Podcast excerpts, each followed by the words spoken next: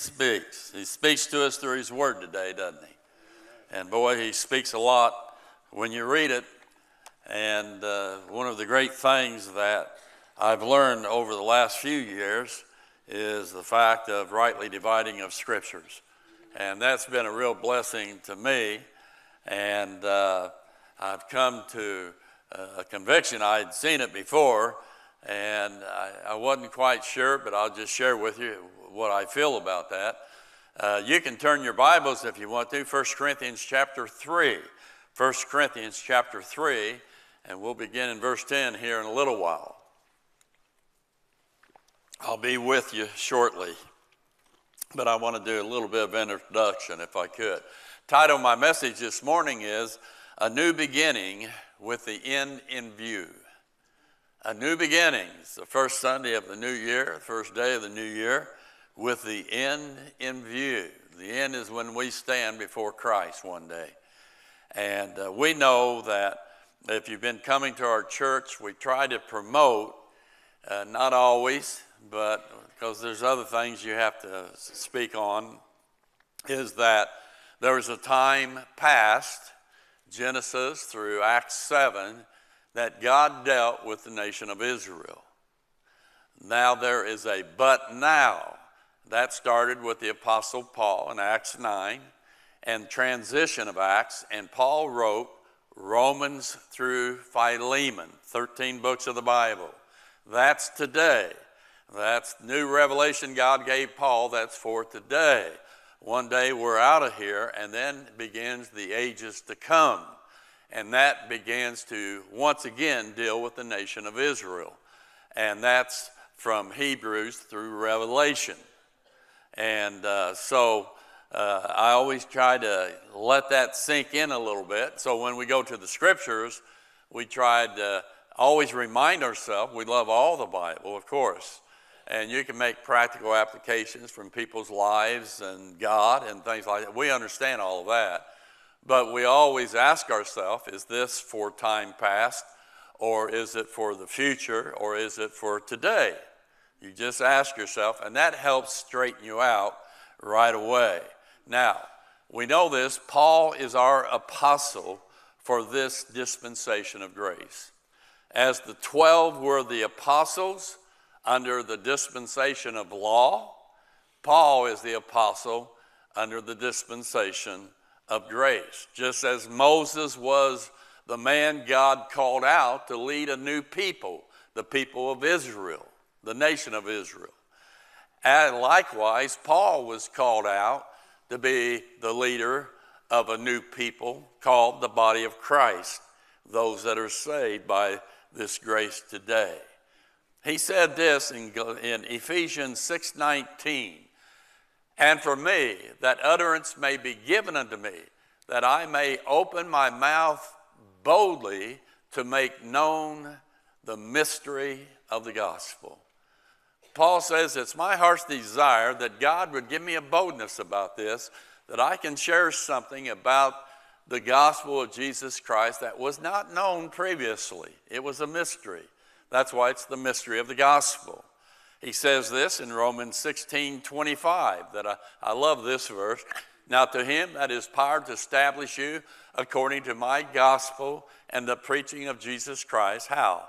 According to the revelation, the unveiling, the uh, revealing of the mystery, which was kept secret since the world began. It says, My gospel had been a secret hid in God, never known until Christ revealed it to the Apostle Paul. And it's a different gospel than the gospel previously or will be hereafter, actually. So, as a result of that, he says to all Christians, 1 Corinthians 4, verse 1 and 2, let, no, let a man so account of us as the ministers of Christ and stewards of the mysteries of God. Moreover, is required in stewards that a man be found faithful. And we are to be faithful in knowing the revelation given to Paul. He wrote 13 books. To know that and to be able to be faithful to that. God wants that from us. Without Paul, these mystery truths revealed to him by Christ would not be known today. Remember, he did write 13 books of the New Testament. What if there were no Paul and no books? We would not know some of these truths. Unknown would be, for instance, one, the name for the age, this dispensation that we're in. It's the dispensation of grace. Ephesians 3 2, Paul says this If you have heard of the dispensation of the grace of God, which is given me to you, word. We're in the dispensation of grace today. And he says, God, Christ revealed it to me, I'm sharing it with you now.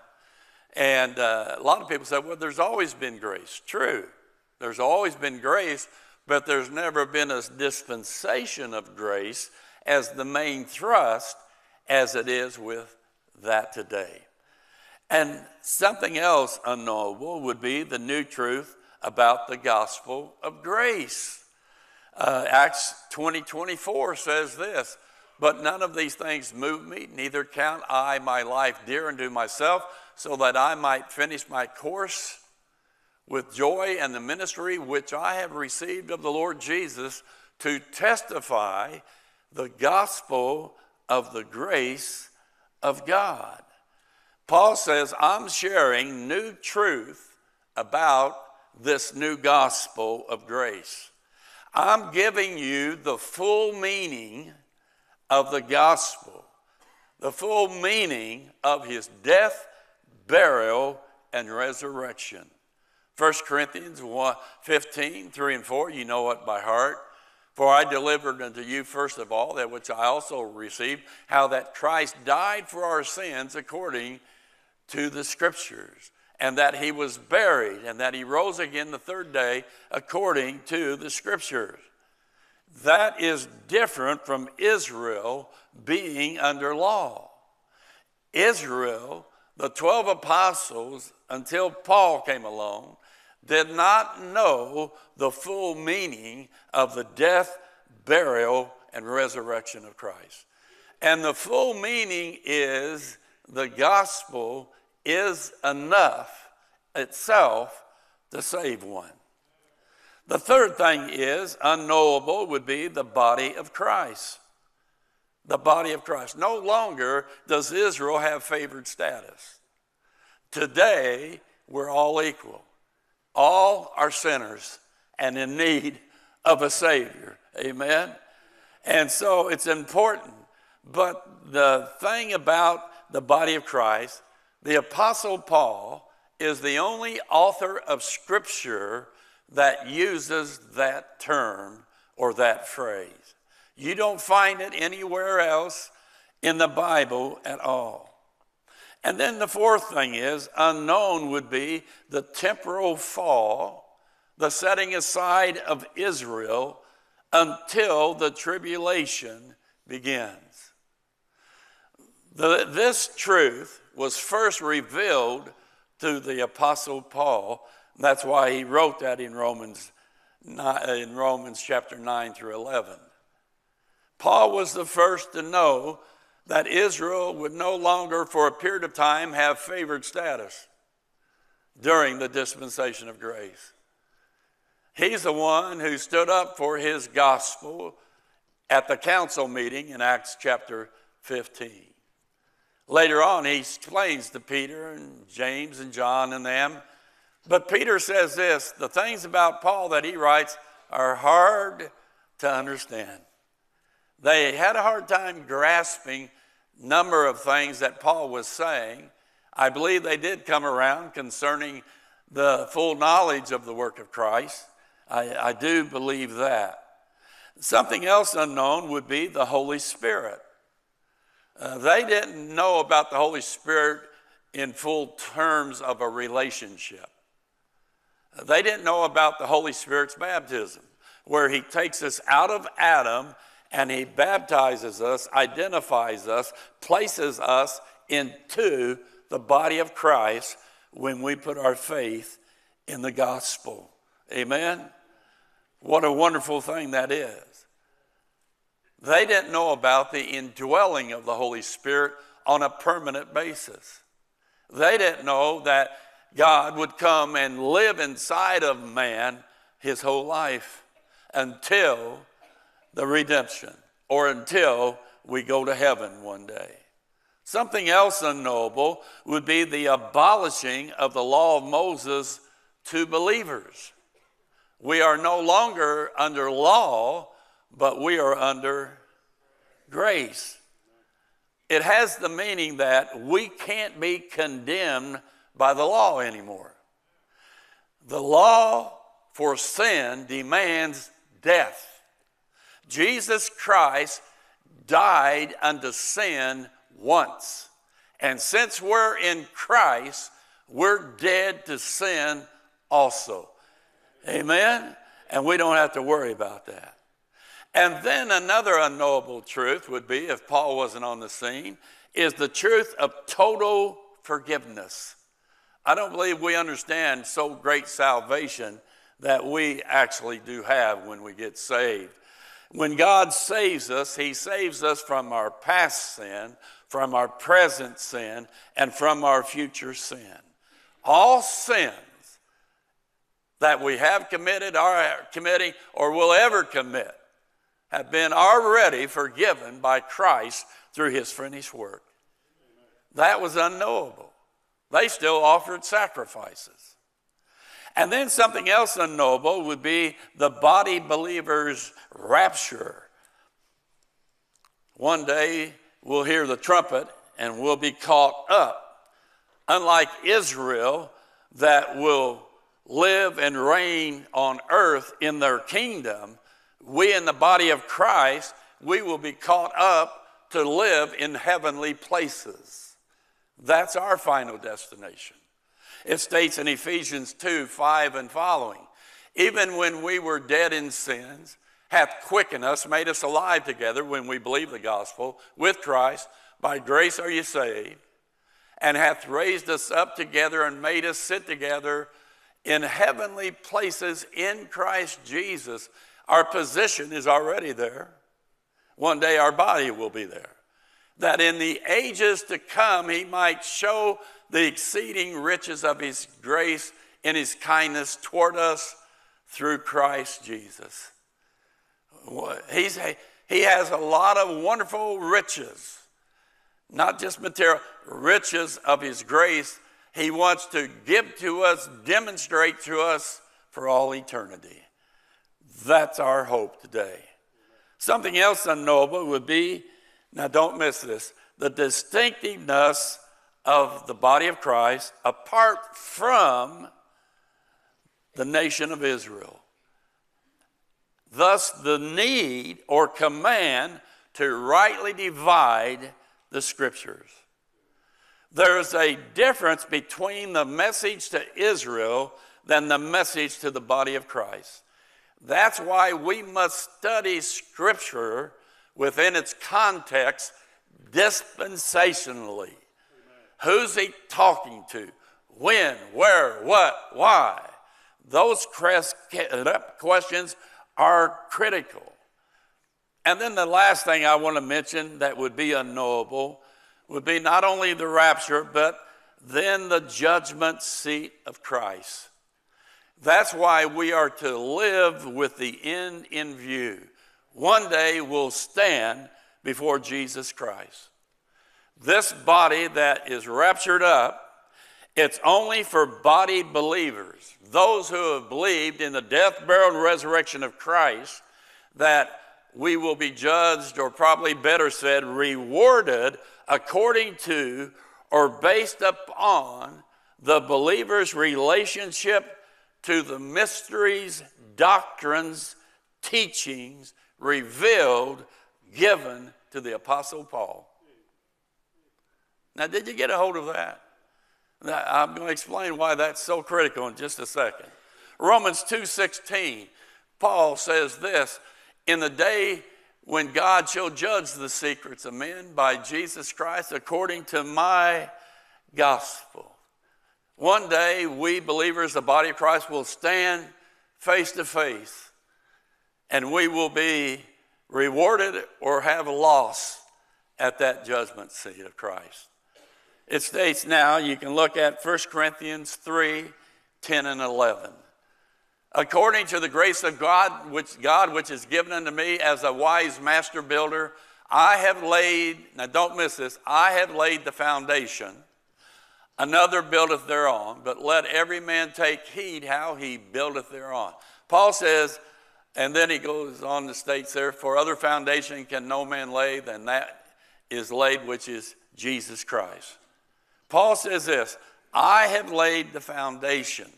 The foundation is the mystery doctrinal truths for the body of Christ. He said, I've laid that foundation. Of course, it's built up on Christ, but Christ has given me some new revelation, some new doctrinal truths for the body of Christ. Verse 12 says this Now, if any man build upon this foundation, this laid foundation, notice the word this. If any man build upon this, upon the mysteries, doctrinal truths for the body of Christ. Okay? That's what he's talking about. And he says there, gold, silver, precious stones. It's not just how much we've done or how much we have sinned or we didn't sin. Now, don't, don't miss this. It's about the mysteries doctrine that we learned, we believed, and we followed. That's what it will be about. And then he mentions wood, hay, stubble. You know, when you present that to fire, puff, it goes, right? In the context, wood, hay, stubble represents bad doctrine, bad teaching. Of course, a wasted life. They follow the bad doctrine, Israel's kingdom, earthly program under law, and the prophetic program. Bad doctrine is for those in the age of the dispensation of grace, the body of Christ, trying to legalistically follow Israel's prophetic earthly program. That's bad doctrine. And let me just say, that's most of Christendom. Today we say, boy, that, those churches, they're being blessed and so on. But let me say something to you. What they've done for Christ will last, of course, we understand that. But if they did not promote and live the basic mystery programs, doctrines that Paul has laid down, they will suffer great loss. You can have all the numbers you want, but if you don't live by truth that's for today, you're wrong, and it's going to be a sad day one day. Amen? Verse 13, 14. Every man's work shall be made manifest, for the day shall declare it, because it shall be revealed by fire. And the fire shall try every man's work of what sort it is. If any man's work abide, which he hath built thereupon, he shall receive a reward. Now, rewards will be determined by to what extent did we apply by faith Pauline truth to our earthly life. And if we learned it, we believed it, and we followed it, one day we will be rewarded with heavenly positions, rank, office, rows, honor. If we learn the truth of rightly dividing, apply it to our lives, share it with other people, we will be blessed by God one day. Or you can look at the other side. To what extent did we apply living false teachings or teachings that are not to us? What if we live by Israel's doctrines? What if we live by thy kingdom come? thy will be done on earth as it is. We're not looking for the kingdom. That's not to the body of Christ. Heavenly places are to the body of Christ. Matthew 6 again says, I won't forgive you unless you forgive others. Oh, that's not to the body of Christ. If you live that, you're living Israel's doctrines. We've already been forgiven of all sin. Amen? Amen. And then the last verse it shows, verse 15. If any man's work shall be burned, he shall suffer loss, but he himself shall be saved, yet so as by fire. Now it uses the word fire. Back in verse 13, it used the fire, the word fire twice. Now let me just say this. This has nothing to do with purgatory. Amen? There are a lot of people that promote purgatory.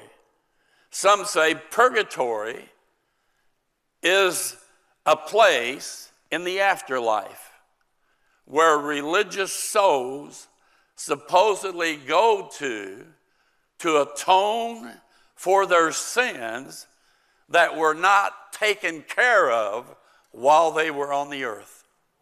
Venial sins, you could say.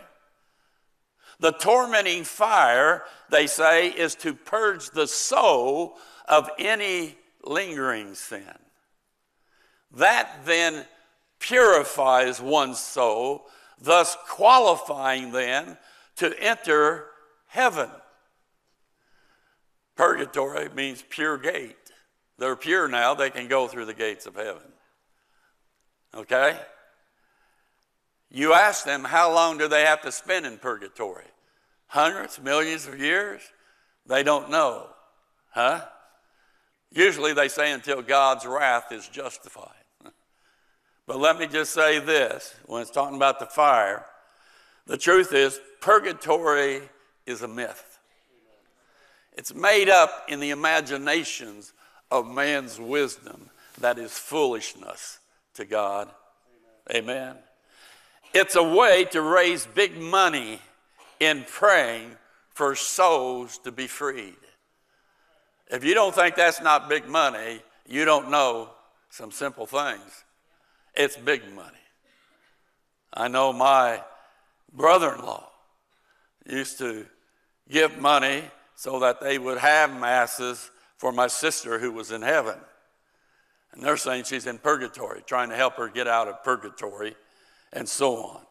It's also a way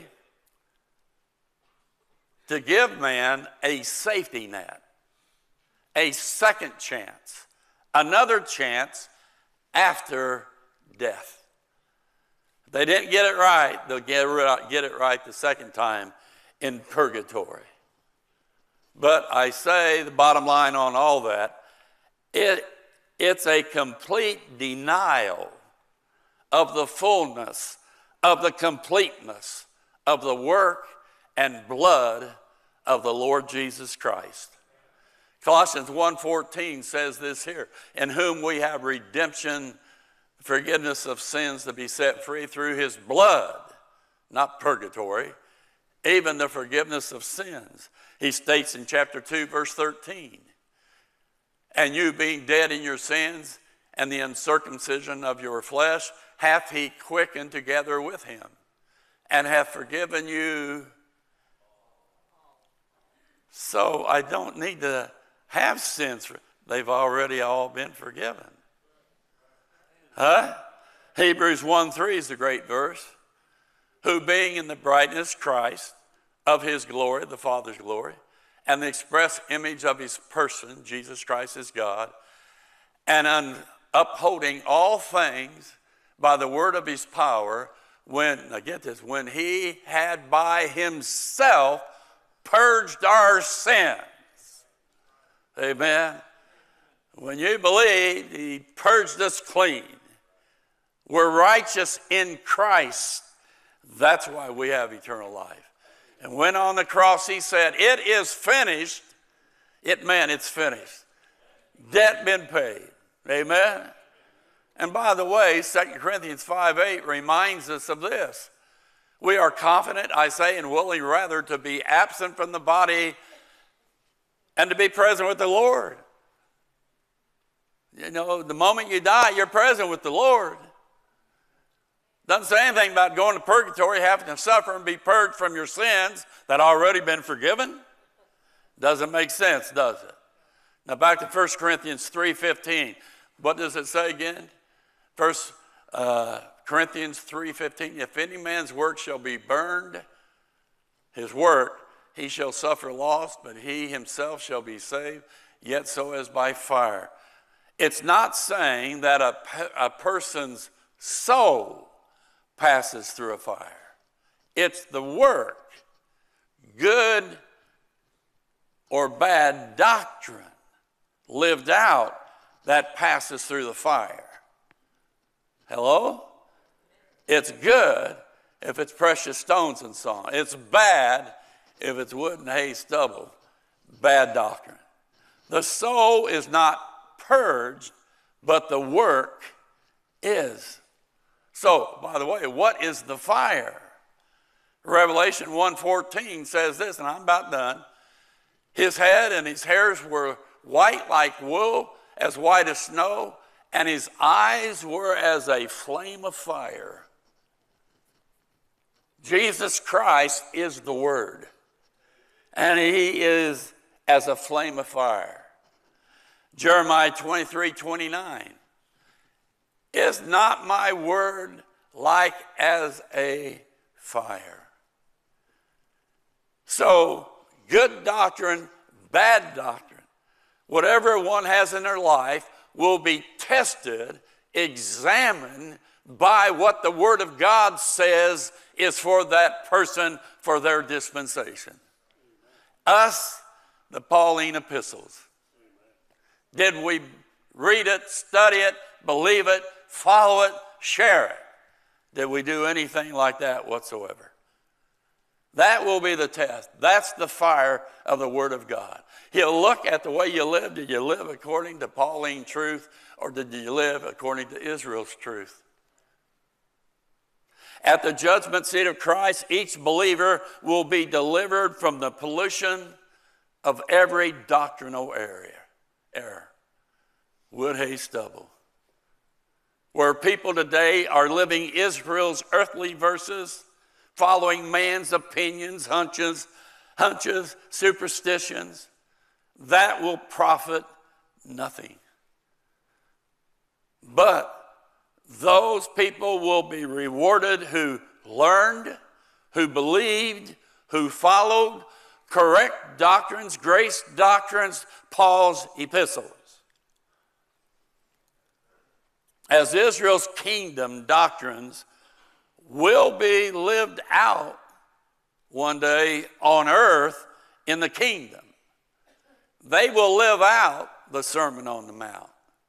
They will live out Pentecost. They will live out the new covenant on earth. Likewise, we, the body of believers, are destined to live for Paul's mystery truth given to him by Christ in God's heavenly kingdom. Whether we live it or not live it today, one day we will if we're saved. Amen. Is what I've just said this morning important at all? Of course, salvation is first. We understand that. We understand that a person gets saved, they're saved, they're going to heaven. We understand that regardless of where they go to church or where they live. We understand that. If a person says, I know I'm a sinner, but I believe Christ is the Son of God who died for my sins, and they buried him, he rose again, and what he accomplished there through the gospel, I believe that's enough to save me. And they put their faith in that gospel. When they do that, they're saved. Let me ask you this morning have you done that? And if you have not done that, believe in Him and that today, and He'll save you. But likewise, after you get saved, the verses on our walls, who will have all men to be saved, And then what? And to come unto the knowledge of the truth. What truth is he talking about? The truth of the dispensation of grace. I said before, we love all the Bible. We love everything. Uh, matter of fact, studying rightly dividing, I've read more of the Old Testament about Israel and the Gospels and learned about that. More time spent on that than even Paul's epistles because they give clarity to Paul's epistles. And so we love all the Bible, but all the Bible is not specifically to us. Amen? And that's important for that to sink in. So, the reason it's important, it, it, de- it determines how we will live and serve in all eternity one day. That's how important it is. And so, my challenge the first Sunday of the, year, if you haven't looked at it, or you haven't tried to look at it, or you're afraid to look at it, you know, I might have to change something, God forbid. I challenge you to at least give it its proper respect in trying to study it out and see for yourself. Do that this year. And if the Lord would see fit to open your eyes and your heart, just be open about it. Don't allow your denomination, your tradition, what you've always been taught, don't just go by what the book says. Amen. I mean, it's that simple. I remember when it was like scales came off my eyes. And I began, I said, Where in the world have I been? I've been a Baptist pastor now for 28 years at that time. I said, How come I did not see it earlier? I ask myself that sometimes, but God's timing is always correct and he waits for us stupid individuals. Amen. And I and it just made sense to me as I got in it. And I began to compare scriptures and see that Israel is different than us, the body of Christ. He had a different message for them than he has for us today. And that clears up so many things when you look at interpreting the Bible, time past, but now, ages to come. And so, my challenge this morning is this coming year, have a new beginning with the end in view. A new beginning that you begin to learn rightly dividing so that when you do, in the end, stand before Christ, you'll be rewarded for living Pauline truth that's for the body of Christ today. And as a pastor, that's my heart's desire for you. Second Timothy 2.15. I think you've heard it a couple times. Study. That means it doesn't come easy all the time. You have to work at it. You have to discipline, exercise yourself in comparing scriptures with scriptures and so on. Study to show thyself approved unto God. That's who you want to prove. You're not approving the church or man.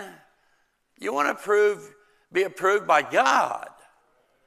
A workman that needeth not to be ashamed. When I stand before him one day face to face, I don't want to be ashamed because I didn't learn, believe, and follow this truth rightly correctly, severing who's the two, why, when, what, where, dividing the word of truth. That's my heart's desire for you for the coming year, and I hope you'll take advantage of it. What a privilege we have. What a blessing we have to be called the body of Christ. Father, we love you. Thank you for the gift of salvation, and thank you for the grace of our dispensation. May we not just take it for granted, but may we study it, learn it, believe it. May we follow it then, because it will matter one day in the end. In Jesus' name. Everybody said? We hope you received a blessing from today's broadcast. We would love to have you visit with us in person. For more information, please visit our website at gpnd.net or contact us by phone at 317 535 3512. You can watch us live and view past services on our website, Facebook, or YouTube channel. Until next broadcast, may God richly bless you, is our prayer.